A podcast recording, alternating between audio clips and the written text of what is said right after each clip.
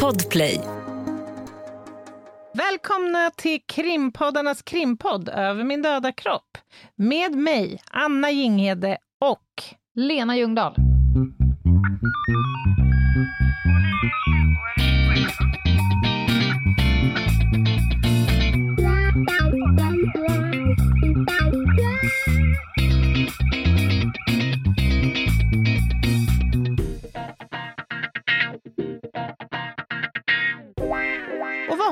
Avsnitt idag egentligen, Ljungdahl? Menar du siffra? Ja, Ja, någonstans mellan 100 och 200. tack Nej, för men vad hjälpen. fan är det? 176 Sex, Sex? kanske? kanske? Ja, ja, Otroligt vi ändå. säger det. Och snart Mm. har vi ett tvåårsjubileum. Mm. Kommer det hända Vad har vi något? att bjucka på? Ja, men är det inte nå- tal om någon form av sån här beatboxing-historia då som ska ske, eller? Ja, kanske. B- börjar du backa nu? Nej, nej, nej, nej, nej, nej. Här ska det rappas. Tro mig. Jag ska skaffa såna här grills, eller vad heter det, när man ser ut som hajen i James Bond. Tandställning, menar du? Nej, ja. Är, är det inte ett, är, är liksom ett, en adekvat benämning? Guldtänder bara, rakt igenom. jag skojar. Ja, just det. Ja, men det blir maffigt. Det, Men- det gör sig men- bra i podd. Det gör det, men, men Mm. jag tror också att vi har avsnitt 200 coming up innan tvåårsjubileumet, va? Eller? Mm. Mm, Eller? Kanske. Jag är osäker. Men hur som helst så törs vi ju utlova lite extra allt Mm. för att celebrera. Vi har ju fått nibbla lite i kanten på ett bloopers-avsnitt som vår klippare håller på och tjoffar ihop. Mm. Ja. Vi kommer inte framstå som de absolut vassaste poddarna, kan jag säga. Verkligen inte.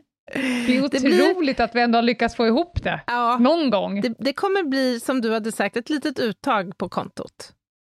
Det plockar vi ut från Ja. gruppkontot. Men, Men- idag ska vi försöka stoppa in på gruppkontot. Ja, det ska vi. Vad ska du berätta? Vad vi ska ägna oss åt? Vi ska ägna oss åt en kategori brott där gärningspersonerna, enligt, enligt min värld, Mm. har en särskild plats i helvetet. Mm. Är... Det finns en särskild plats i helvetet dedikerat just för dessa gärningspersoner. Mm. Ja, men jag, jag håller med. Jag Och det håller är med. inte en gemytlig plats. Där finns det inga tipptops och pekannötter. Nej, det är det verkligen inte. Och vad är det för brottsfenomen vi pratar om då? Det är ju de här jävlarna som ger sig på eh, de gamla och sårbara åldringarna. Mm. Mm. Visste du att jag har jobbat ganska mycket med äldre människor? Har vi pratat om det här? Att det här är lite, eh, in, jag skulle inte säga kanske expertområde. Eh, Så långt vill jag inte ta det. Men jag har jobbat ett antal år med gamla. Men är det för att du ska in i, så att säga, kakhålet på Mm. dem? Precis, jag har jobbat som sjukhustandläkare. Mm. Och en stor del av min eh, patientstock, så att säga, var just äldre. Och jag var lite orolig inför det när jag började med, eh, på, på det där jobbet. Men jag måste säga att det är bland det bästa jag har gjort. Jag älskar gamlisar. Mm. Och gamlisar älskar mig. Alltså, det, ja men det är sant alltså. Jag fick Jag, är jättemånga... inte, jag är noll, noll procent förvånad. Du är ju så att säga en av dem, ja. på så många olika... Exakt! Exakt, och jag fick så många insikter eh, om hur lika vi är. Det handlar Mm. faktiskt många gånger om rynkor liksom, och grått hår och kanske en Mm. begynnande demens. Men i övrigt är vi lika. Jag, jag har ju en fäbless för humorn Ja. i det äldre skrået. ja. ja, jag, jag lyssnar också på P1 och käkar bridgeblandning, så att Mm. jag har ju någon form av mental ålder. Jag brukar säga runt 89. Mm, det, det tror jag kan stämma ganska bra. Mm. Verkligen. Men ska vi definiera eh, Gammern. Låt När, oss... blir man, när, när drabbas man av gammern? När, när drabbas man av gammern? I svensk litteratur, i rapporter och annat, så brukar man ofta definiera äldre som människor över 65 år. Är det kopplat till att det är den gamla pensionsåldern, eller? Jag vet faktiskt inte, men det låter väl inte alldeles orimligt. Eh, Nej. Men WHO har eh, en egen definition som också återkommer titt som tätt. Och där pratar man istället om två kategorier av äldre. Dels så har vi yngre äldre som befinner sig i spannet... Va? Art- 18 till 65. Nej!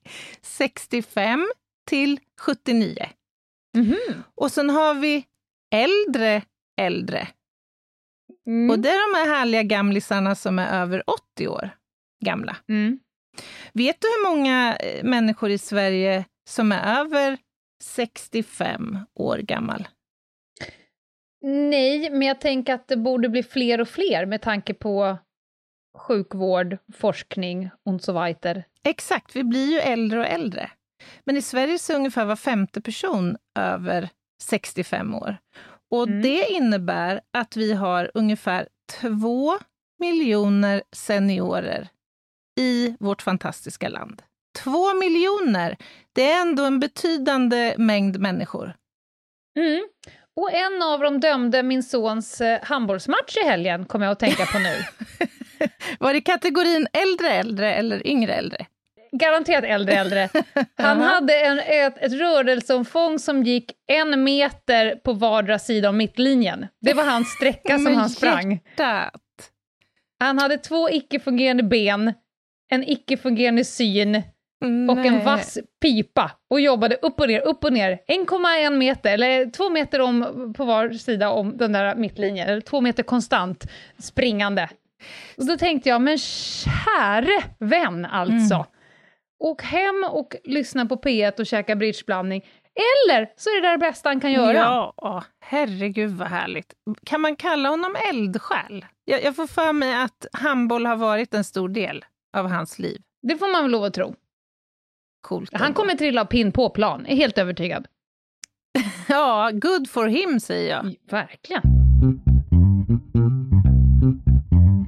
Men du, alltså det här med äldre, är det inte så att det finns väldigt mycket myter och fördomar om den här nätta gruppen om två miljoner och fler? Oh ja.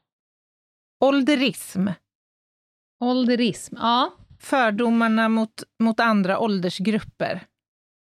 Och jag skulle nog säga i det här fallet vice versa. Tror Mm. du inte att de äldre har rätt mycket för, en knippe fördomar om de, de, som är som, de som är längst bort från en? Har man inte rätt mycket fördomar? Ja, men det finns säkert eh, en gnutta ålderism även liksom i den eh, delen av, av spektrat. Låt oss aldrig glömma begreppet dagens ungdom. Nej, låt oss aldrig göra det. Nej, men jag, Nej. Tror så här, jag tror att många går runt och betraktar våra äldre som en hög eh, människor av homogen natur. Verkligen. Som att liksom äldre är en, liksom en etikett.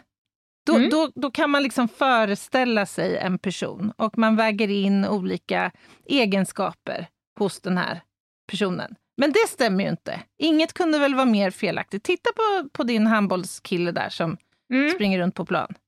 Mm. Ja, men absolut. De är väl individer precis som alla andra, men generellt så tror jag att många tänker dem som en skinntorr samling halvtröga människor, om jag får säga det Ja, så, utan att linda in det ja men, nej, men vidare än så. Jag tror att du har helt rätt. Och, och jag tänker att i förlängningen, om vi då ska försöka knyta an det fenomenet till det rättsliga, eller för Mm. den delen det vårdande, eller vad det nu kan vara, så Mm. kan ju det här medföra en del problem. Alltså om man inte kan se äldre människor som unika individer med unika behov och unika förutsättningar och egenskaper, så kommer de inte heller bemötas och omhändertas på ett sätt som de har rätt till. Med tanke på det här så ringde jag ju upp eh, Lena Marmstål Hammar. Hon är Mm. alltså biträdande professor i vårdvetenskap. Mm. och fullt fokus äldre. Ja. Och jag frågade lite så här, ja ah, men vi tänkte köra ett poddavsnitt om, om eh, åldringsbrott, alltså brott som eh, begås mot äldre, men för den delen också brott som äldre begår. Mm. Vad har vi på åldringar? frågade jag henne, Ja. lite lätt. Och då sa ju hon egentligen bara rakt upp och ner, ja, att vara äldre är ju inte bara en fri... Så man, man klarar sig inte undan lagens långa arm för att man är äldre. Nej. Och det här kommer vi komma till sen. Och, och, Men- och, får jag tillägga där, man, man kommer inte heller undan kravet att stå i kö som alla andra människor. Man har inte en Nej. frisläng där. Det har man inte. Ja. Nej, nej. Om man inte är gullig. Okej, förlåt. Fortsätt. Nej, men, men eh, hon pratar också om att generellt så, så den generella känslan hos de äldre är ju egentligen att samhället växer ifrån dem. Mm. Och det kan man ju förstå. Den här digitaliseringen, vi lär ju oss längs vägen. Mm. Våra barn, de har det ju från start. Så vi Mm. är ju egentligen dinosaurier om man jämför med våra barn. Just det. Medan de som är, låt säga en 80-åring nu, Mm. det är ju uppförs. Och då Mm. blir de ju exkluderade. Se bara det här med att eh, boka vaccin. Mm. Mm. Det var ju en kamp, Ja, när du då ska skaffa en app just och det. sen ba- sån här bank-id. Mm. Och Mm. sen ska du den vägen vandra. Så att, eh, och det, jag kan dra en liten anekdot. Min far, som dog här nu för inte så länge sedan, Mm. jag fick berättat för mig av eh, prästen där han bodde, Mm. hur han hade då stapplat in i den lokala ATG-butiken. Mhm. För de la ju ner eh, någon jävla resultatservice på text-tv. Så Mm. han gick helt enkelt till den lokala ATG-butiken. Och så pekade han på den här tv-apparaten som hängde i taket ovanför korvgrillningen. Mhm. Och sa så här, jag har pengar, jag vill köpa den där apparaten, alltså jag vill köpa tvn TV. Där uppe, där det rullar resultatservice på hästarna. För att jag vill Ja, köpa ja, den så jag ja. har den hemma. Mm. Varpå det stod någon finne i hängbralla och bara så här, "Ö, Ö. men alltså, Kan du du- inte streama då? resu- nej men han sa ju så här, alltså resultaten är ju inte i tvn. Nej. Om du tar hem den här tvn så får du inte, resu- det här är ju bara en skärm. Resultaten kommer från en dator. Och när då han ska möta då min pappa, 85, som säger, men jag ser ju resultaten, de snurrar ju tvn. Koppla ur tvn så bara jag hem den och så fortsätter jag titta på resultaten hemma. Jag betalar vad som helst. Ja. Uh, sa den här, uh, alltså de är ju på en hårddisk. Bara, vad är det? Ja. Förstår du? Ja, jag Så att fattar. det här är ju signifikant för den, den dåliga inkluderingen vi har om våra eh, Äldre, ja. gamla. Mm. Eh, de, samhället springer helt enkelt ifrån dem och i det här så byggs det upp en enorm oro. Det var det Lena skulle komma fram till. De är ju oroliga för de vet ju någonstans om det här. Det är väldigt lätt att lura mig, jag vet inte. Vi har ju lätt att identifiera ett avvikande beteende om någon ringer till oss. Mm-mm. Men om man inte vet vad som är det rätta beteendet nu för tiden, när det kommer till bankgrejer, så Just kan jag inte heller identifiera vad som är ett avvikande. Nej, men precis. Precis. Så de bygger upp en enorm oro. Det var det jag skulle säga. Ja, men vad intressant. Och jag, jag kan ju bara bekräfta den bilden. Det kan ju du också göra utifrån vår yrkesmässiga erfarenhet.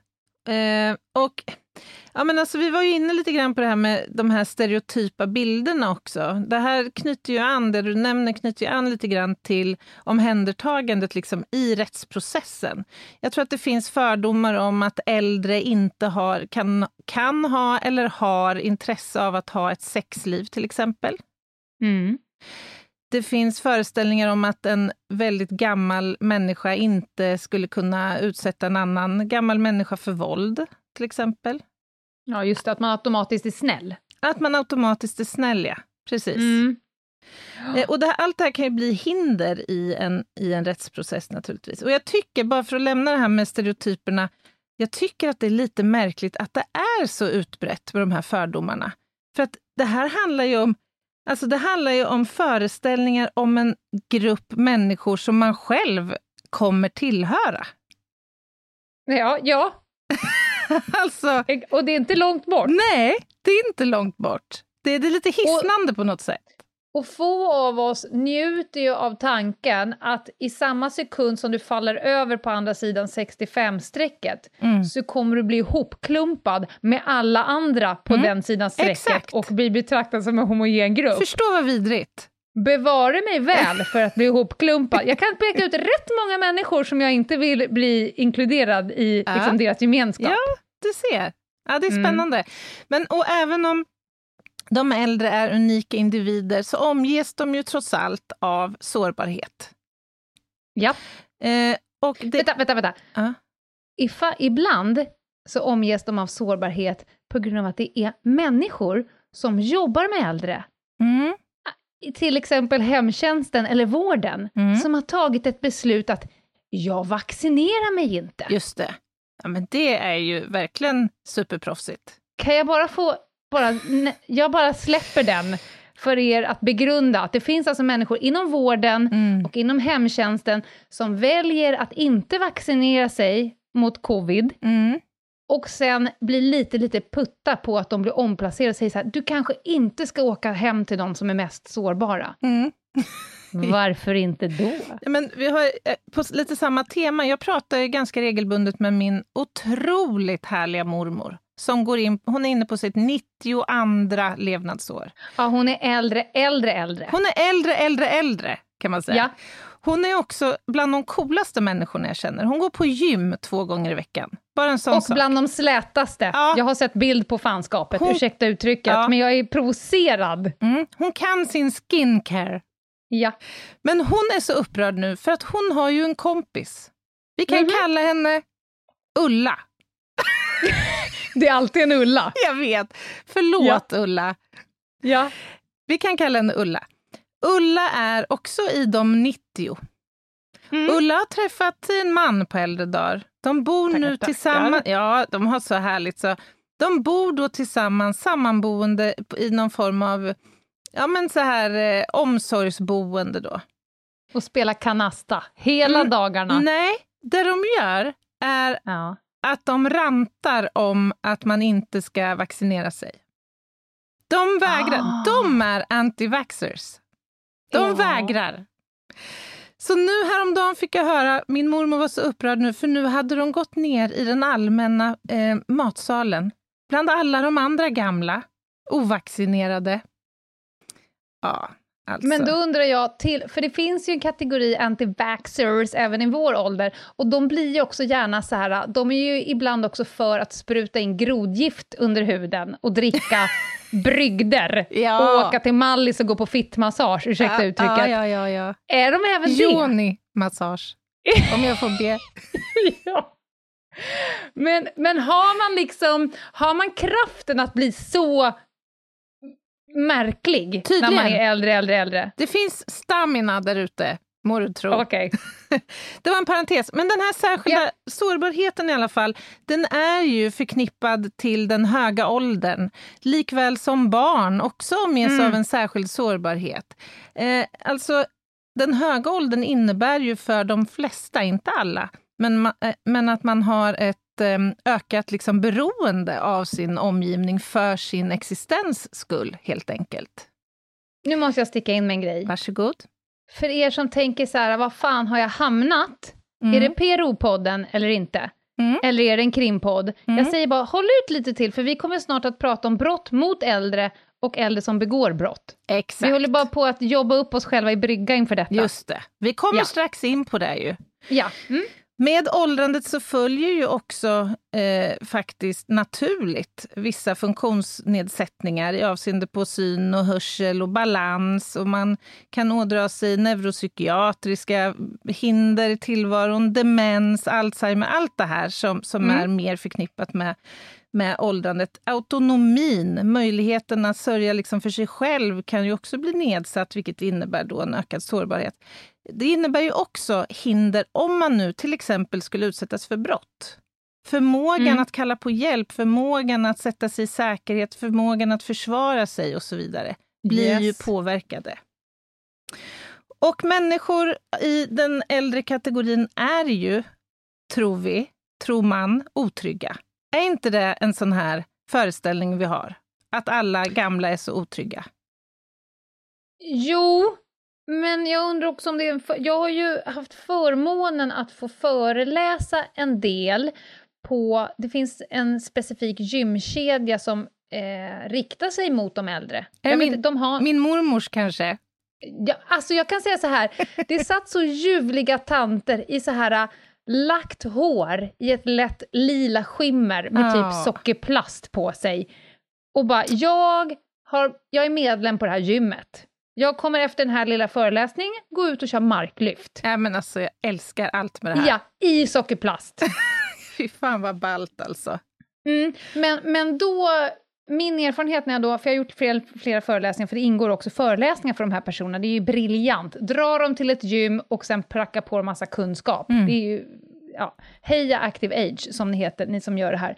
Men i alla fall, Eh, nivån av otrygghet mm. är som en röd tråd. Mm. Alltså de vet inte vad som lurar runt hörnet och när det kommer vet de inte vad de ska göra. Nej, men vill du höra en, eh, lite intressanta data från, en, eh, från litteraturen? Hit me. Jag läste häromdagen faktiskt en ny, alldeles färsk studie från Örebro. Mm. Där man alltså har eh, undersökt 600 äldre i mm. åldersspannet 64 till 106 år. Mäktigt. Ja, och de här som ingick i studien fick då eh, skatta sin oro för olika sorters brott, sin fysiska och emotionella hälsa och infrastruktur i bostadsområdet och hemma. Och mm. håll i det nu, resultaten i den här studien visar att majoriteten av de äldre, över 80 procent, känner sig trygga är det inte intressant? Jo, och det är intressant av den anledningen att då stämmer ju det ganska bra överens med hur otrygga de borde vara. Ja. För man säger ju ofta att de som är otrygga, det är de äldre och så är det kvinnor. Och så tittar man på statistiken över brottsutsatta, då borde ju egentligen de äldre vara rätt safe. Med tanke på att de är inte så eh, brottsdrabbade. Nej, men, enligt statistiken i alla fall. Precis. Men det som, som var också prominent i studien, ja. det var att det man upplevde sig otrygg inför, mm. det var rädslan att just bli utsatt för brott. Mm. Mm. Jag bara... Jag såg första avsnittet av den här serien som ligger etta på Netflix just nu, som heter Squid Game, -hmm. eller något liknande. Mm. Det är i alla fall en väldigt sjuk, konstig serie. Men då är det ett moment eh, där man helt enkelt eh, ingår i en lek och sen så de som inte klarar det kommer bli skjutna på, på dirr. Mm -hmm. Och då är det just en väldigt gammal man mm. med i den här leken som också vet att han har blivit drabbad av hjärntumör, att han är döende. Ja. Men det var så signifikant, för att det är ingen idé att vara orolig, så han, han log med he, alla sina celler i kroppen för att vara med i den här leken. Mm -hmm. Jag tänker att jag har levt klart. Mm, mm. Alltså varför ja. oroa sig? Ja. Jag är ändå liksom, jag har levt hela mitt liv. Ni kan ju vara rädda, för om ni dör nu så förlorar ni ert liv. Jag har redan levt det, så jag kan ju vara med i det här bara på ett lekfullt sätt. Gud vad härligt. Jag tyckte det var intressant. Uppfriskande. Mm. Vet du vilka grupper som känner sig oftare än andra grupper otrygga då? Och nu har jag tittat på Brottsförebyggande rådets en rapport istället. Menar du bland de gamla, mm, eller generellt? Bland, bland de gamla. Eh, jag gissar på ensamstående kvinnor. Mm.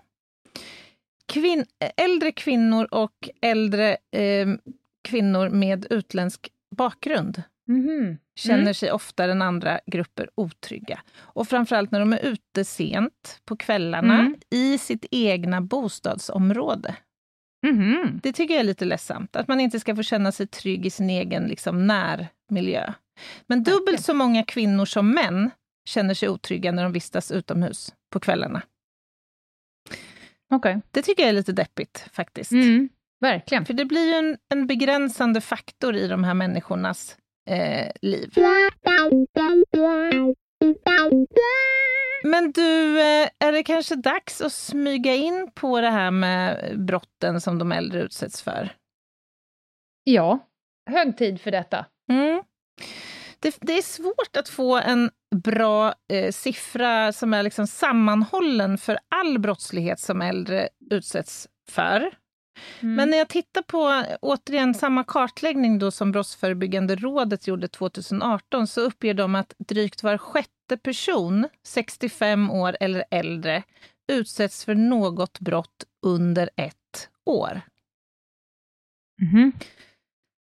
Var sjätte person, vad har vi då? 15-17 procent någonstans. 17 Mm. procent av gruppen äldre. Av gruppen två miljoner drygt. Mm. Precis. Mm, det är ändå rätt mycket folk. det är ganska mycket folk. Vilka brott eh, utsattes de för då?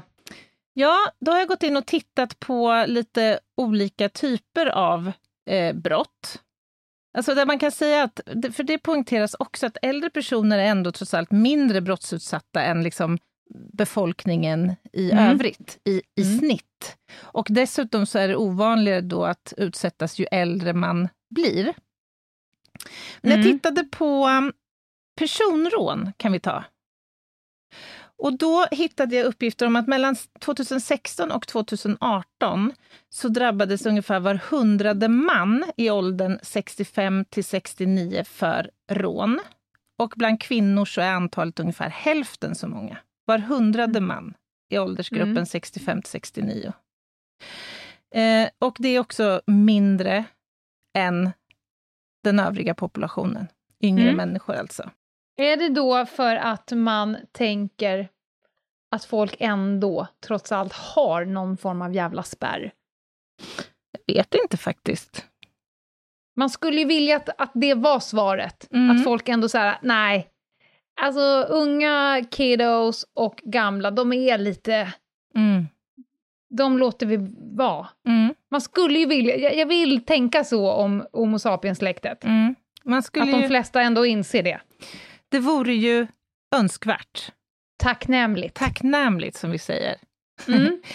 Och motsvarande siffra för, för misshandel då under den här perioden mellan 2016 och 2018 så utsattes knappt 1 procent av eh, män i den här gruppen för misshandel. Eh, och även, eh, alltså, även den äldre åldersgruppen så eh, hänger ihop på samma sätt som för de yngre, att män utsätts totalt sett oftare för misshandel än vad kvinnor gör. Mm. Hot är det vanligaste rapporterade brottet bland äldre. Mhm. Mm, det tyckte jag var... Vilka hotar de? Jag vet inte faktiskt. Hotar de varandra? Framgår ej. Okej. Ingen aning. Mhm. Men det är lite intressant ändå. Och, Ja, verkligen. och tittar man på våldsutsatthet i ett annat perspektiv så publicerades en studie 2017 som rapporterade att ungefär 6% av kvinnorna och knappt 3% av män i åldrarna 60 till 74 uppgav att de hade utsatts för någon form av våld under det senaste året. Och det våldet kunde vara då fysiskt, psykiskt eller sexuellt. Och det är lite intressant, för då är helt plötsligt kvinnorna mer än, eh, ungefär dubbelt så många som, som männen. Men det är svårt att dra slutsatser av den här typen av undersökningar också. Och så här är det med statistik, det har vi varit inne på tidigare, att Mm. det är svårt att dra säkra slutsatser.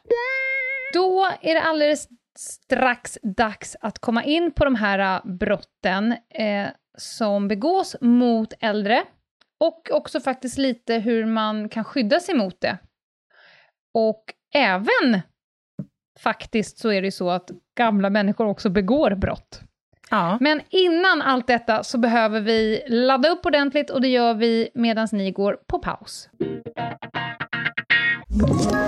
Ett poddtips från Podplay. I podden Något Kaiko garanterar östgötarna Brutti och jag, Davva, dig en stor dos skratt. Där följer jag pladask för köttätandet igen. Man är lite som en jävla vampyr. Man har fått lite blodsmak och då måste man ha mer. Udda spaningar, fängslande anekdoter och en och annan arg rant. Jag måste ha mitt kaffe på morgonen för annars är jag ingen trevlig människa. Då är du ingen trevlig människa, punkt. Något Kaiko, hör du på Podplay. Därför är gardinerna. Välkomna tillbaka! Det är krimpoddarnas krimpodd Över min döda kropp och idag pratar vi om åldringsbrott. Och nu Anna, nu är det dags att eh, kika lite på brotten som begås mot äldre och vi börjar utomhus. Ja, men det gör vi. Det är ju så att viss typ av brottslighet riktar ju helt enkelt in sig på äldre just på grund av deras särskilda sårbarhet. Och det kan ju handla då om dålig syn och hörsel, att man har svårt att gå, att man bor ensam kanske, eller, eller överhuvudtaget har ett stort eh, behov av hjälp från omgivningen. Och då passar de på, de här fulingarna.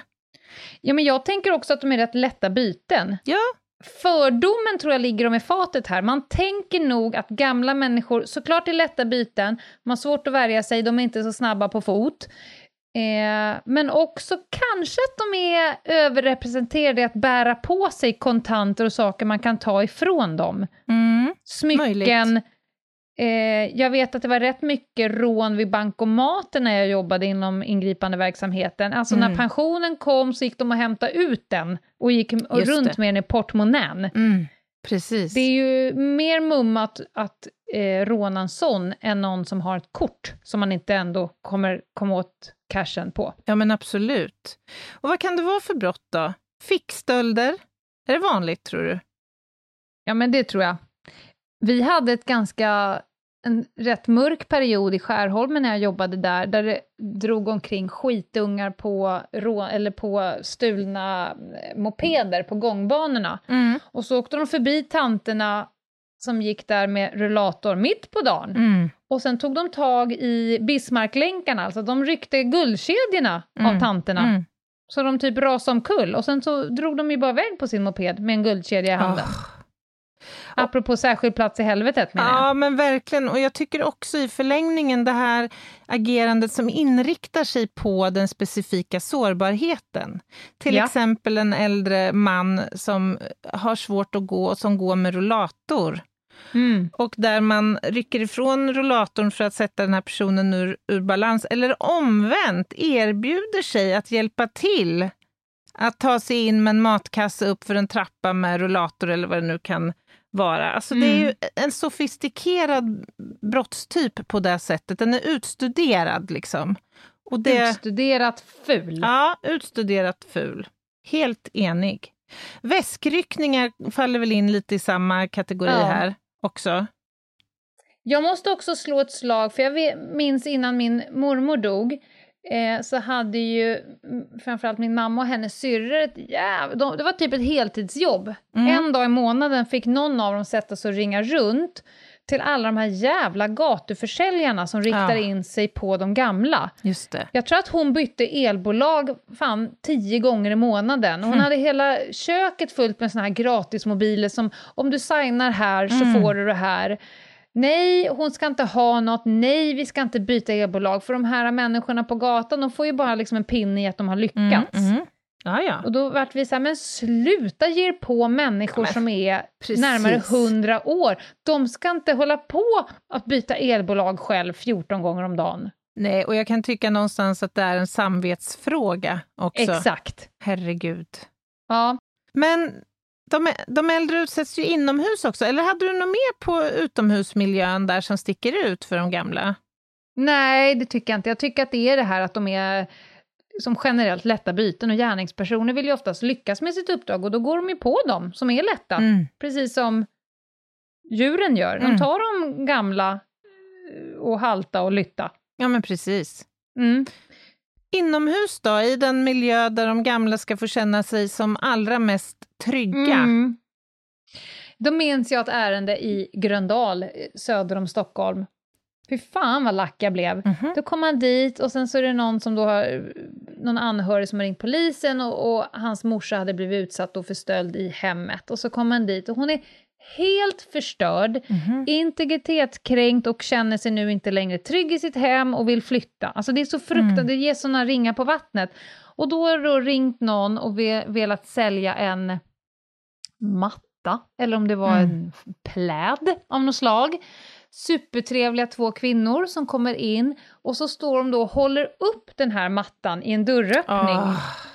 Ja. Och det som pågår bakom den här mattan som hålls upp i dörröppningen, det är att det rasar in. Jag vet inte hur många de var, för att när sen mattan fälls ihop och de går ut så är ju de övriga rummen totalt tömda. Ah, tömda.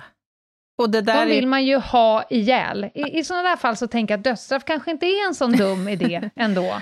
nej, det är så fult. Och det här är ju ett extremt vanligt modus. Alltså en, Ja. att, att en helt okänd person tar kontakt och utger sig. Antingen så är det det här moduset, att man försöker vilseleda eller för, Mm. förbrylla eller förvirra. Mm. Eller att man faktiskt utger sig för att vara myndighetsperson eller bankman eller kanske till och med läkare eller, Eller anhörig. eller anhörig för den delen. Att man kanske inte är jättelätt för att identifiera rösten på ett barnbarn. Precis. Exakt. Och vad är det för brott då? Stöld var du inne på, länsa en bostad. Jag tänker också bedrägeri, väldigt vanligt. Alltså de här som nosar upp att nu håller ju Ulla. Ulla har inte många år kvar, hon är också tät som satan. Mm. Här gäller det att jag som hemtjänst, eller vem det nu kan tänkas vara, snärjer mig in och blir kompis med Ulla. Och lyckas, ja men på något sätt, göra så att hon inte har besittning längre över sina tillgångar, utan de tillhör numera Ja, och det, mig. det här tycker jag också är så smärtsamma brott. Alltså. För många av våra gamla de har sparat och gnetat och levt i en tid där liksom excesser inte har varit en självklarhet, så att säga. Mm. Sparat och gnetat och allt det här och sen så blir de bestulna på hela sina livsbesparingar. Det, det kan alltså handla om miljonbelopp många Ja. gånger. Och inte sällan så är det ju fråga om seriebrottslighet heller. Alltså att man sätter det här liksom i ligor som Mm. sätter det här i system. Och pinpointar de gamla och gör en liksom raid mot ett antal och sen schappar från landet. Och här tror jag att de ligger också efter när det kommer till att identifiera när det sker i bedrägeriförsök digitalt. Mm. Det var ju ett tag det här med bank-id-bedrägerier. När Mm. man har kommit över ditt personnummer, eh, jag, försöker logga, jag har laddat ner någon bankapp och jag försöker ta mig in på ditt konto, så ringer jag till dig och Mm. så säger jag Anna, hej, jag heter Lena Nilsson och jag ringer från din bank, alltså rätt banknamn säger jag då. Mm. Eh, du, vi har uppmärksammat här, alltså man trycker på orosknapparna, vi har uppmärksammat här att det är något oegentligt som händer på ditt bankkonto, så vi skulle jättegärna vilja kontrollera det här som en skyddsåtgärd. Ja, nej säger du då som är lite med på. Jag tänker inte liksom, för då har de lärt sig. Mm. Jag ska inte lämna något kortnummer, jag ska inte lämna ut någon pinkod och så vidare. Mm. Nej, nej säger jag, lugn, lugn, lugn. Eh, det här får du göra själv. Mm. Ja, vi kommer avsluta det här samtalet nu och sen kan du i lugn och ro alldeles strax gå in på ditt bank-id Mm. och bara logga in med dam- ditt bank-id så kan du gå in själv och kika på om det ser bra ut. Mm. Det som då händer är när du går in på ditt bank-id, då signerar du ju den aktionen som Ja. jag redan har påstartat. Mm. Så att då eh, loggar du in mig. Mm. Och sen så flyttar jag över alla dina pengar till Mm. mitt konto. Mm. Och så ringer jag upp från banken igen och säger hej, det är från banken. Du, gick det bra för dig? Mm. Nej, säger du, jag, jag loggade in här och det står jättekonstigt, det står att jag redan är inloggad. Mm. Jaha, säger du. Nej men det var tråkigt. Men vi lägger, nu har jag, jag ska kna- knappa, knappa, knappa, knappa. Ja men om du testar igen nu då. Mm. Och så går du in och signerar i god tro igen. Och det du gör då, det är att du signerar min överföring. Mm. Och så säger jag, nej men nu, ska du, nu, ska, nu har jag kommit på det för fel. Om du går in om fem minuter igen och kikar så ska du se att allt är löst. Och sen så Ah. drar jag med mina pengar, bye bye. Och du går in efter fem minuter och hittar dina konton på att Mm. det inte finns en krona kvar. Tömda. As! Ja, ja det, det är vidrigt. Verkligen. Inget Så annat ni som är anhöriga, jag skulle faktiskt vilja säga så här, ni som är anhöriga, för det får nästan bli, det landar på er, Mm. ni som har lite äldre människor, hjälp dem med vad som är ett avvikande beteende. De, såklart ska de ha dörren låst och inte släppa in någon som de inte känner igen och så vidare och inte lämna ut saker, men också identifierat, det är så här vi jobbar med våra Mm. pengar. Mm. Allt, allt utöver det här betyder att du ska ringa till mig först. Mm. Så det hjälper jag dig. Mm. För att de inte, det är så jävla integritetskränkande att åka ut och så också känna sig dum och korkad. Ja, usch. Det är ovärdigt. Ja, det är verkligen ovärdigt. Jag, Mm. jag läste också häromdagen ett eh, rättsfall, eller delar av, jag sprang på det helt enkelt, som handlade om egenmäktiga förfaranden.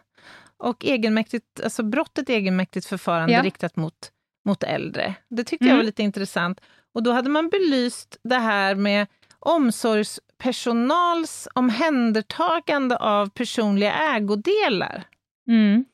Eh, och särskilt ett fall som jag tyckte stack ut som var intressant, där det var fråga om att, att vårdpersonal eller omsorgspersonal tog en, en äldre kvinnas mobiltelefon varje kväll efter klockan 19.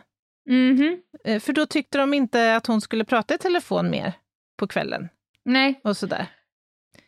eh, bara för att beskriva vad rent juridiskt egenmäktigt förfarande vad det är, Mm. för det är ett märkligt brott, men det är ju ett tillgreppsbrott. Man, man tar någonting men man tänker inte själv behålla det, Mm. utan man helt enkelt rubbar din besittning. Du kan inte själv eh, komma över dina egna tillhörigheter, men jag har inte stulit dem för min egen liksom, vinning. Nej. Det är ett, eh, hemskt brott. Mm. Ja, du får precis. inte bestämma själv över dina egna prylar, utan det gör Exakt. jag. Jag gör så att du inte kommer åt dem. Föreställ dig den känslan. Mm. Hade det fallit i god jord för Lena Ljungdahl Det hade inte fallit på läpp. på långvården?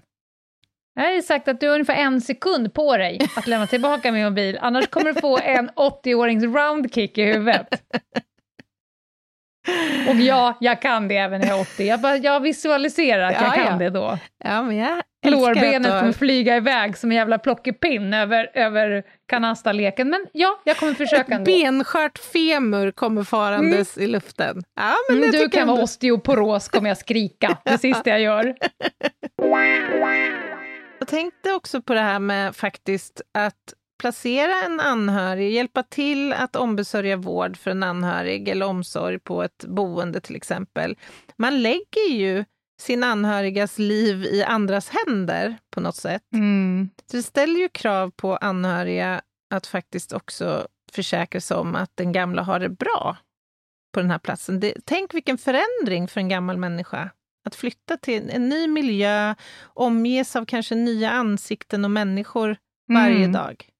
Det, det reflekterar jag över när min mormor hamnade på demensboende.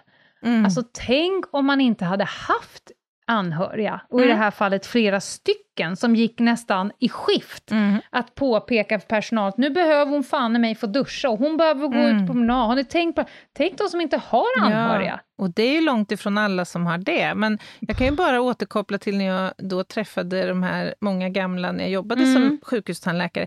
Många hade ju klätt upp sig, de var aldrig så fina som när de kom till mig. Lagt håret, kom i sin finaste klänning.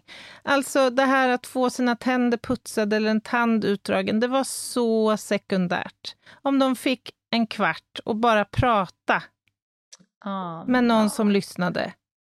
Tänk! En jävla tur de som kom till dig. Nej, men det gäller ju alla. Alla Ja. omges ju, eller de flesta omges ju av någon gammal människa. Mm. Fundera på det. Vad är viktigast för dem? Sen vet jag en sak som ligger dig alltid eh, varmt om hjärtat, Mm. som, är, som en riktig sån här brinnfackla i dig. Ja. Våld i nära relation. Du, vi sa ju tidigt att man utgår från att alla gamla är snälla mot varandra, men Mm. så ser det ju inte riktigt till ut. Nej, så ser det definitivt inte ut. Och även här är det svårt att få liksom klara, Eh, en klar uppfattning om hur vanligt det är. Det finns en, en äldre studie som heter Ofrid, den har några år på nacken och där var det ungefär 15-16 procent, både män och kvinnor som uppgav eh, att de vid något tillfälle hade utsatts för eh, våld i nära relationer.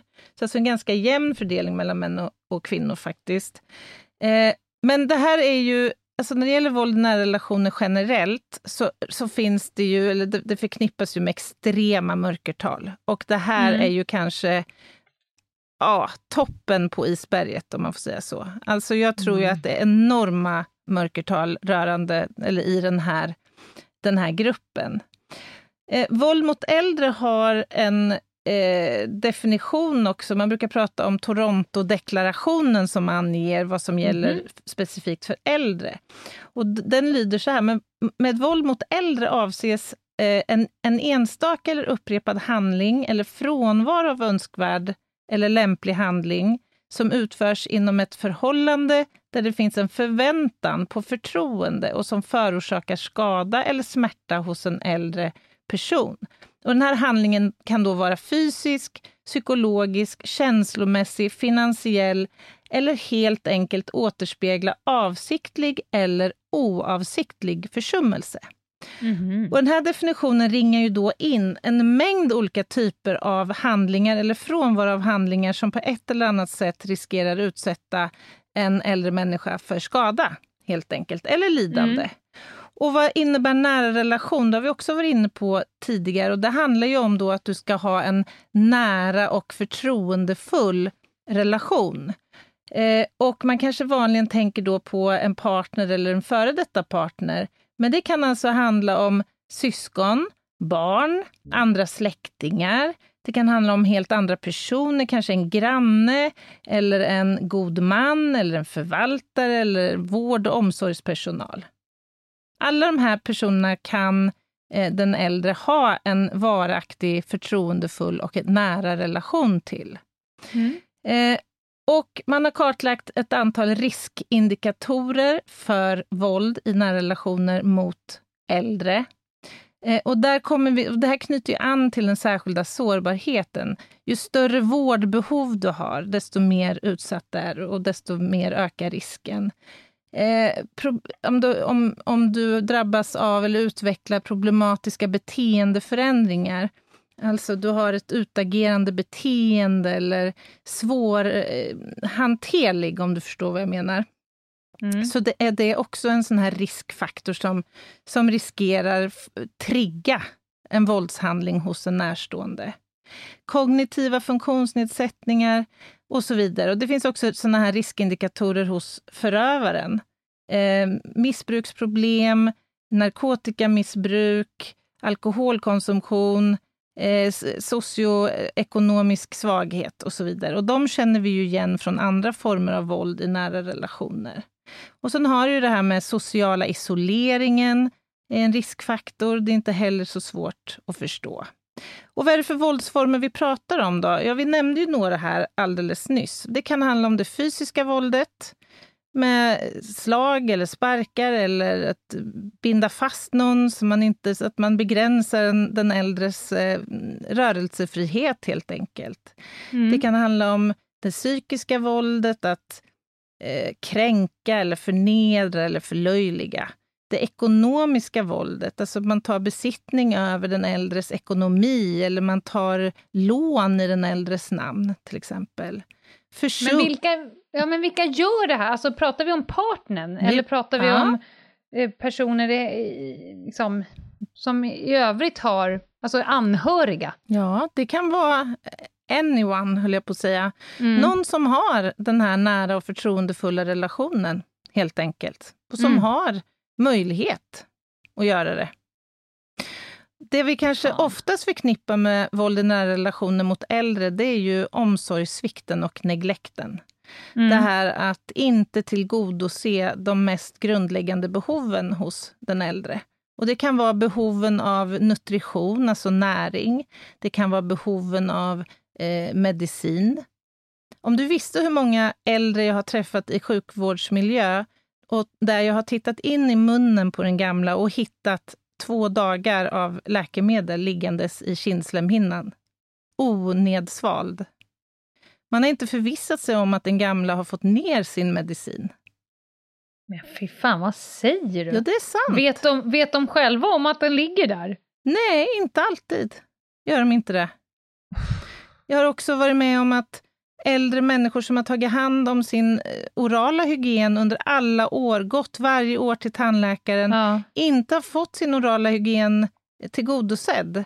Så att varenda tand har, har jag fått dra ut i munnen. Så att de inte kan äta, tugga sin mat, prata, Så leva jävla utan ovärdigt. smärta. Ja, förstå vad ovärdigt. Jag har sett i tjänsten äldre som utsatts för så svår neglekt och omsorgssvikt så att de har kommit in akut med svår undernäring, svälttillstånd. Det är sånt som sker i människors hem, i äldre människors eh, hem. Och vem skyller man på då? Eller vem, vem ska man skylla på? Ja, men det här är ju en sida av det stora myntet våld i nära relationer. Ja. Det är inte så att bara för att man går i pension så upphör våldet. Många gånger så har ju det här våldet eh, förekommit långt, långt, långt tidigare. Men helt plötsligt så har offret, brottsoffret liksom hamnat i en mer sårbar och utsatt position och inte längre kanske kan försvara sig eller fly hemifrån eller söka hjälp och stöd. Jag tänker också, alltså när man lämnar arbetslivet så lämnar man också en viss form av social kontroll och Exakt. insyn. Mm. Och man blir extremt isolerad hemma. Så hur kan man upptäcka då? Hur kan man upptäcka? Alltså, rent polisiärt utredningsmässigt så är det Mm. här svåra brott att utreda. Det kan ju vara så att den äldre som är utsatt inte har fullgod autonomi, kanske inte ens kan man kanske inte kan hålla ett förhör med den äldre och få bra uppgifter. Och man har att förlita sig på dem som står allra närmast och de kan ju vara förövare. Det i sig Mm. är ju ett gigantiskt problem. Kriminal... Och det kanske, Mm. Ja, men det kanske vi kan nämna här, att det finns ju faktiskt eh, särskilda enheter inom polisen som är specialiserade på att utreda brott mot äldre. Det kan man själv bara söka på. Men, men, och det, de kommer ju kanske bli involverade, att det finns människor som är specialiserade. Ja, både ja och nej. Det är nog väldigt varierande geografiskt i landet, men det finns, Mm. det finns några sådana enheter ändå som är bra. Men det jag skulle nämna bara var att kriminaltekniskt så blir de här fallen extremt viktiga, men Mm. det är också extremt sällsynt att vi åker på de här brotten. För att... Ja, det är en Säg det, 10 Anna. 10 Säg 000 det. kronors fråga. För att ni inte blir utkallade Vi, dit. ja, vi blir inte utkallade, men jag tror också att vi har för låg kunskap om det här brottsfenomenet helt enkelt. Vi förstår inte hur många som faktiskt lider i det tysta i sin hemmamiljö och som riskerar extremt svåra följdverkningar av det här våldet. Men det här är ju en av dina käpphästar, faktiskt. Ja, Om jag bara får så här lite utomstående säga. Mm. Att du stångar i din panna gång efter annan Mm. i varför tömmer man polishusen för att utreda eh, viss typ av brottslighet. Mm. Medans man i andra former, till exempel våld i nära relation mot kvinnor, barn och gamla, Mm. inte ens tänker tanken hmm, undrar om vi inte ska skicka dit en kriminaltekniker? Mm. Nej, de utreder eh, en skjutning. Mm. Ja, men jag försöker förstå det här och så sent som idag så har jag pratat för ganska många blivande förundersökningsledare och faktiskt uppehållit mig en god stund kring våldet mot äldre. Då har jag Ah. berättat för dem väldigt pedagogiskt vad vi kan leta efter och titta efter. Kan vi se tecken på isolering i den här hemmiljön? Kan vi göra en bedömning utifrån hur stor rörelsefrihet har den här personen haft? Har man haft möjlighet att röra sig fritt i en bostad eller har man placerat den här personen Mm. på våning två utan liksom möjlighet att ta sig ner och ut? Och hur ser det ut? Har, finns, det, finns det näring på den här platsen? Får den här personen sin medicin fördelad i en dosett? Finns det kallelse från sjukvården och tandvården som man inte har uppmärksammat? Och så vidare. Hur ser de ekonomiska transaktionerna ut? Mm. Finns det fasthållningsföremål, tejp, re, rep, kablage, you name it. Alltså vi kan ju hitta jättemycket i den här Mm. miljön om vi får möjlighet att komma in där. Det här skulle ju du kunna prata om. Jag, jag märker det. Du, avslut, du påbörjar en ny mening innan du avslutat den tidigare. Förlåt Man kan mig. säga att du, du trycker på play och sen så... Nej men alltså, och du skulle kunna prata om det här i veckor av, av den enkla att det är så himla himla viktigt. Och jag tror att det är exakt det som måste ske inom Polismyndigheten, för jag tror det handlar om kunskap. Man vet Mm. knappt ens vad det är för brott. Alltså Nej. är det ens ett juridiskt brott att inte se till att mormor får mat? Precis. Och vilken typ av lagrum är det? Och vad är Exakt. straffet? Och hur fan ska vi utreda det? det? Jag tror att det hamnar på kunskap, det känns nog för flummigt helt enkelt. Ja, det kanske det gör. Och, och det är bra att du säger det, för det, det lyfter jag särskilt idag. Att det inryms under misshandelsparagrafen. Ja. Så vet alla det. Nej, men det, Men hur är mycket lärde du dig själv om det här på Polishögskolan? 0,001 promille, tror jag. Ja, ja dito. Nej, men det, till Polismyndighetens och mångas försvar så handlar det om att man vet inte vad man inte vet. Alltså man Nej. saknar, man har inte ens den mest basala kunskap om det här brottsfenomenet. Och det gör ju också att man agerar därefter, tyvärr. Mm. Jag märker ju nu när jag har varit ute på en liten Eriksgata att det finns ett enormt sug. Så att jag är ändå Ja. hoppfull. Jag tror att det här kommer bli bättre. Att vi kommer uttömma eh, de resurser vi har tillgängliga för Mm. de här brotten som är ingenting annat än grova. Så fick jag säga det också. Nu kan vi gå Tackar, vidare. tackar! Men det finns Ja, ju men- stöd också och hjälp ska vi säga att få för de som har möjlighet att försätta sig i kontakt med stödorganisationer. Ska vi slå ett slag, Lena, för brottsofferjourerna och kvinnojourerna som också numera har flera av dem så kallade, jag älskar namnet, tantjourer. Jag älskar också namnet. Och jag tänker så här Lena, att vi kommer inte hinna prata så mycket om liksom, utredningsmetodiken här kring de här brotten. Det kanske vi får möjlighet Nej. att återkomma till. Men skulle inte du kunna säga någonting lite kort om de äldre gärningspersonerna? Det finns ju faktiskt äldre brottslingar där ute också. Äldre Ja. äldre kanske till och med. Äldre, äldre. Jo, det gör det ju såklart. Alltså det är inte så att man är immun mot att begå brott för att man har klivit in i den mer välsignade åldern. Nej, men kriminologiskt sett så brukar den här benägenheten eh, minska med stigande Oh, ålder. ja. Så är det ju, Oh, trots ja. allt. Tack man och lov. orkar inte, man ids inte och man kanske helt enkelt är mer vettig än de yngre.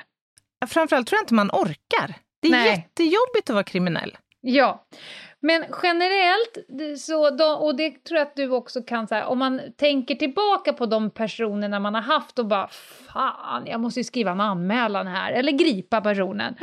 Då är det ju rätt ofta tillgreppsbrott, snatterier, Mm. eh, eh, också en del trafikbrott. Mm. Och här blir ju uppsåtsfrågan rätt eh, viktig. Just det.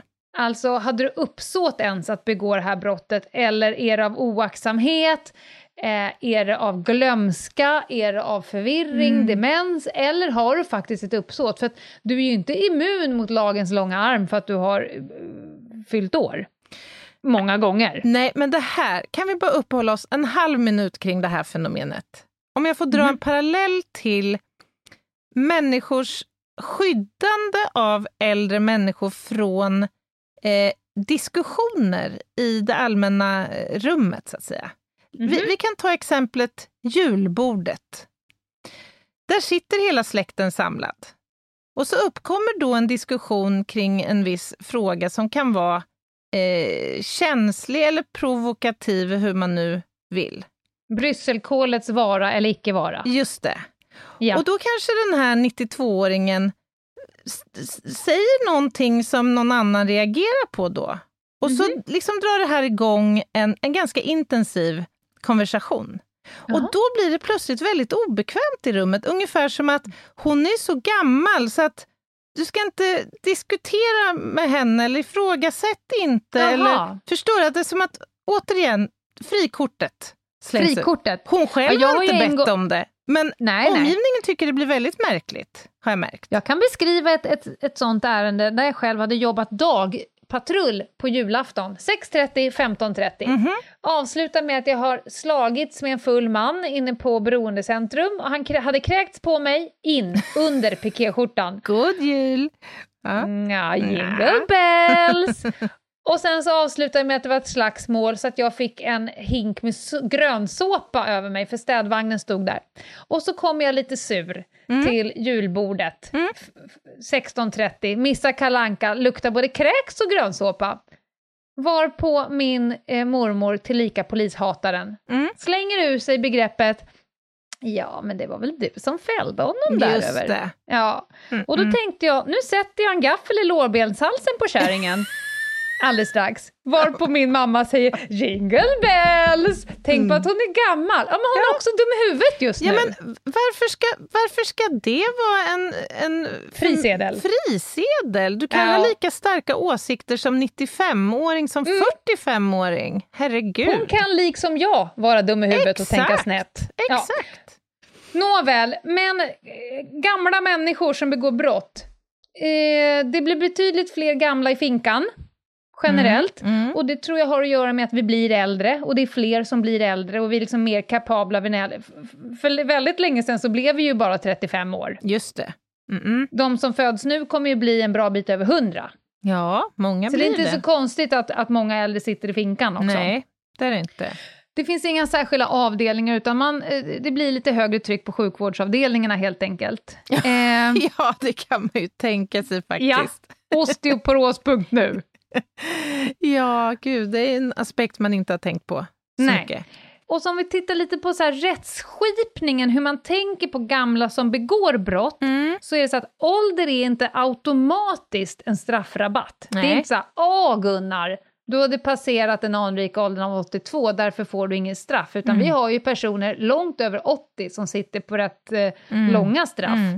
Mm. Däremot så finns det någonting i brottsbalkens 29 kapitel 5 paragraf som vi då kallar för billighetsskäl. Mhm, Det här är nytt för mig. Ja, men då säger den så här, jag läser nu lagrummet. Vid straffmätningen ska rätten utöver brottets straffvärde, alltså vad brukar det här brottet få för straff, Mm. rent krasst, då ska man i skälig omfattning beakta om den tilltalade till följd av hög ålder eller dålig hälsa skulle drabbas oskäligt hårt Mhm. av ett straff utmätt efter brottets straffvärde. Alltså om vi dömer straffet som vi brukar döma, kommer den här personen på grund av att den är pissgammal Mm. eller skrutt-skruttig drabbas oskäligt hårt, då så kan man faktiskt ge straffrabatt. Mhm. Vad hette den? Billighets... Billighetsskäl kallar man det. Mhm. det heter, lagrummet heter inte så, men, men i folkmun Mm, så säger man jag fattar. billighetsskäl. Och då är frågan så här, vad är hög ålder? Och då eh, finns det lite olika saker i litteraturen. Dels 65 år då, som är den gamla pensionsåldern, men även 70 fladdrar runt sådär. Mhm. Och så frågar man, vilken ålder? Är det åldern när jag begick brottet? Är det brottet för rättsapparaten? Ja, just det. Eller är det Mm. när jag ska in och avtjäna? avtjäna? Och då är det själva lagföringen. För det kan ju vara så att när du begick brottet, det var tre år sedan, Mm. eller fem år sedan, Mm. utan det är när du ska in och avtjäna som man börjar fundera på, hur gör vi nu med straffet Mm. med tanke på hur du mår nu? Och sen är det också en rolig grej som jag skulle vilja säga.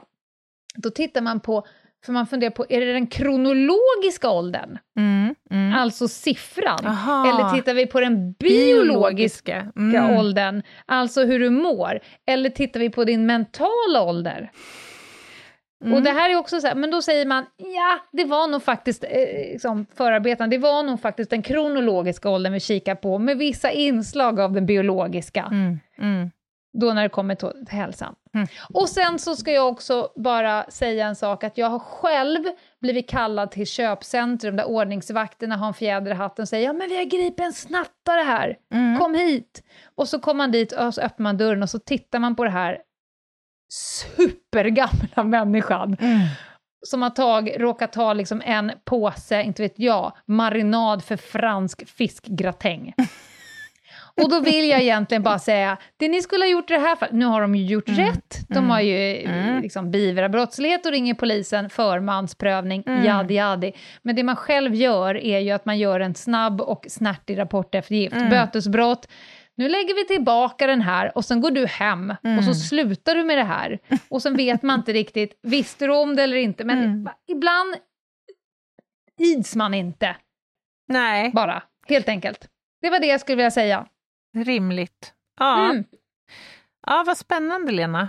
Snygg grand final, för det är det ju nu. Vi, det känns som att, återigen, vi kände oss kanske lite tunna på ämnet inledningsvis och jag känner bara så här, kan vi rulla i två timmar till? För jag har massor kvar på min mentala lista. Ja, vi tog varannan punkt. Ja, lite så.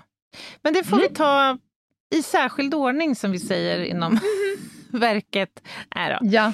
Men du, för vi ska ju hinna med en eh, veckans rövhatt. Mm, ja. Den tummar vi inte på och därför Nej. så tänker jag så att jag langar ut lite samhällsinfo nu helt enkelt. Do it. Vi har ju ett konto på Instagram där vi heter Ljungdahl och Ginghede. Vi har också en eh, mejladress eh, som heter hej at ljungdahl och ginghede.se. Och sen har vi en hemsida som vi inte har puffat eh, för på eh, länge. Den heter också Ljungdahl och Ginghede. Det är så vi kallar oss helt enkelt. Nämnde, nämnde du Ljungdahl och Ginghede? Just det. Det är vi som är Ljungdahl och Ginghede. Men nu ska Ljungdahl få dra av sin rövhatt. Lenas rövhatt. Tackar, tackar. Och då ska jag ta dig med till hundrastgården. Jaha. Låt mig ta dig med på en resa i rasismens tecken. Va? Nu vet jag att det kommer, att det är många spända skinkor där ute i gårdarna. I hundgårdarna. har ju, I hundgårdarna. Det har ju till och med, tror jag, varit någon form av Uppdrag granskning kring det här med kennelklubben. Jag har ingen som helst... Jaha, okej. Ja, jag har ingen åsikt i frågan. Men jag ska beskriva en scen. Mhm. Jag har suttit och jobbat på mitt kontor på Södermalm i Stockholm. Jag hasar mig ner till Hundrastgården i Vitabergsparken. Den Mhm. är stor och fin. Man kan till och med liksom gå promenad inne i Hundrastgården. Man får Mm. hunden lös och kasta lite boll. Och, och Doris behövde aktiveras. Jag kommer in, det är rätt mycket hundar där. Eh, Doris håller sig till mig, vi håller på att kasta lite boll. In kliver en kärring. Vi kan kalla henne kärring. Eh, av den enkla att hon är en kärring.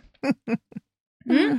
Med två stycken välborstade och välansade vita kungspudlar. Oh, okej. Som var klippta som en bättre buxbomsträdgård på Lidingö. Är du med? Det är som Ah, att självaste fucking Edward Scissorhands Ah, hade varit det. framme och bara... Hade gått loss. Ja. Så det ja. var som en bux... Du vet, bollar Mm. överallt. Ja, det är bollar överallt. Man vet till slut inte vad som är bak och fram på de där Nej, rackarna. det är som en helt jävla krocketspel som kommer Just in det. springande. Ja, ja. Ja, ja no, det var hej hej, sa jag. Hej hej. Ja, nej, hon säger inte ens hej hej, utan hon tittar på mig uppifrån och ner och så tittar hon väldigt länge på Doris som skuttar runt där och jagar boll. Ja, just det. Ingår det som generellt, för bara fråga dig, ingår det generellt som en liten del av liksom, eh, granskningen av en person? Alltså, Mm. eh, du måste koppla ihop den här personen till rätt hund så att säga och, Oh ja, och dra oh ja. slutsatser av det. Ja. Och det, det kan vi ta, jag, kan ta, jag kan prata en timme om olika personlighetstyper i en Mm. hundrastgård, Mm. för det är kul. Men nå- nåväl, jag står där, jag tror också jag lurar öronen för att jag vill, många brukar vilja prata med mig, ungefär som att gå på en mammagrupp. Bara för att du har en hund så behöver du också prata med människor, vilket Mm. Just jag hatar. det. Så att jag har ju lurat så jag ska slippa. Men i alla fall, hon tittar på mig. Och så säger hon helt plötsligt så här, alltså det här är hennes öppningsfras. säger hon så här, ja, det blir ju aldrig riktigt bra med den där typen och deras pälsvård. Va? Hon på Doris. Och jag säger, precis som du. Eh, va? ja, de där blandraserna, det blir aldrig riktigt bra med pälsen. Och jag tittar på hennes jävla Edward Scissorhands Ja. slaktrenset, hennes två hundar. Jag bara, mm, men eh, va?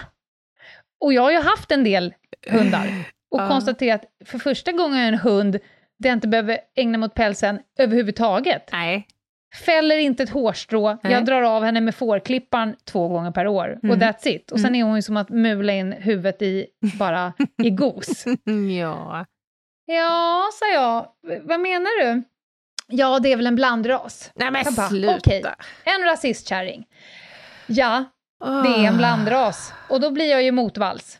Jag sa Men ja, hon har ju en procent av diverse hundar. Det är 25 procent, för hon är ju fyra olika. Cobber är ju liksom, det är pudel, det är labrador, det är vattenhund och det är spaniel. Och det är också den coolaste hunden jag har haft. Mm. Och den mentalt den mest, alltså den smartaste hunden jag har haft. Hon är ultrasmart. Ja. Men då är den här kärringen som står där med sina hundar. Och så, ja, då inser jag att nej men hon eh, hatar ju blandraser liksom, generellt och Doris speciellt.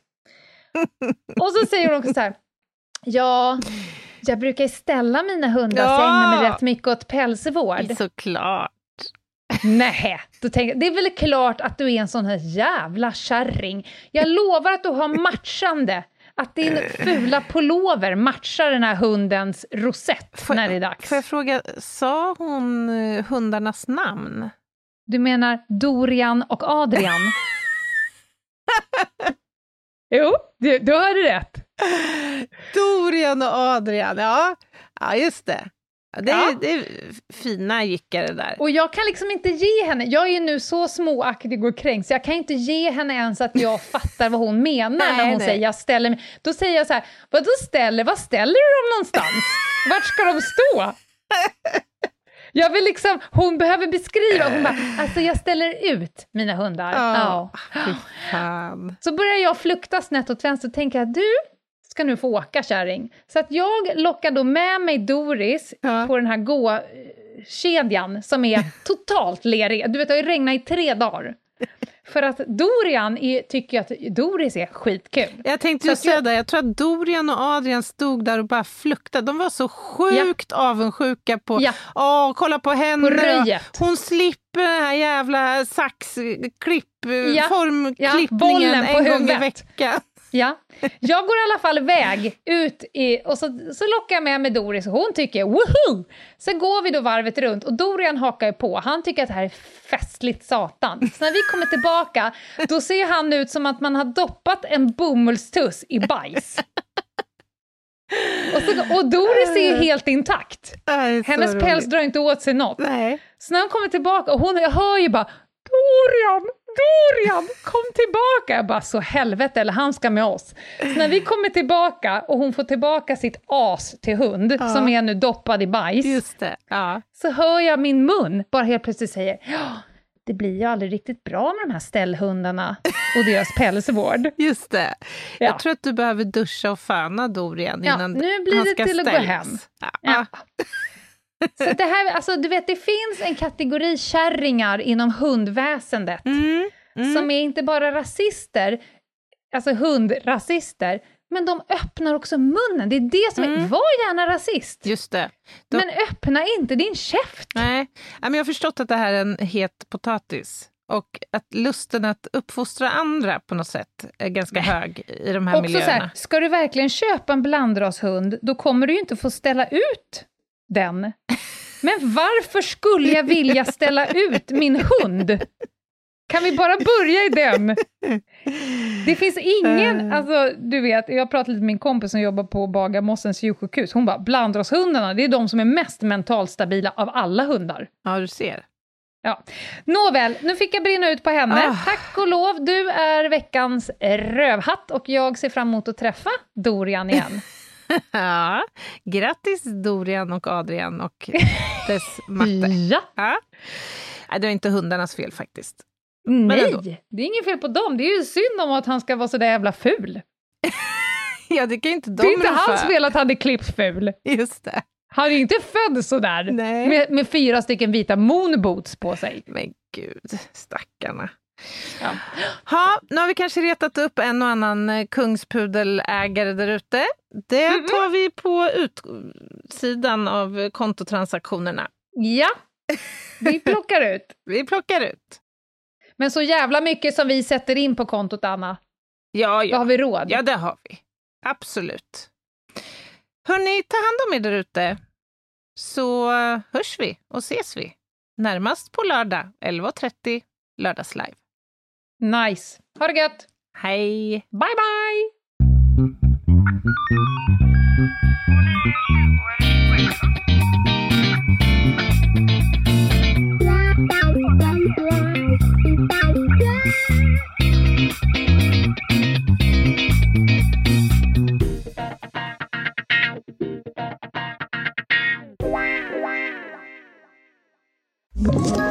Ett poddtips från Podplay.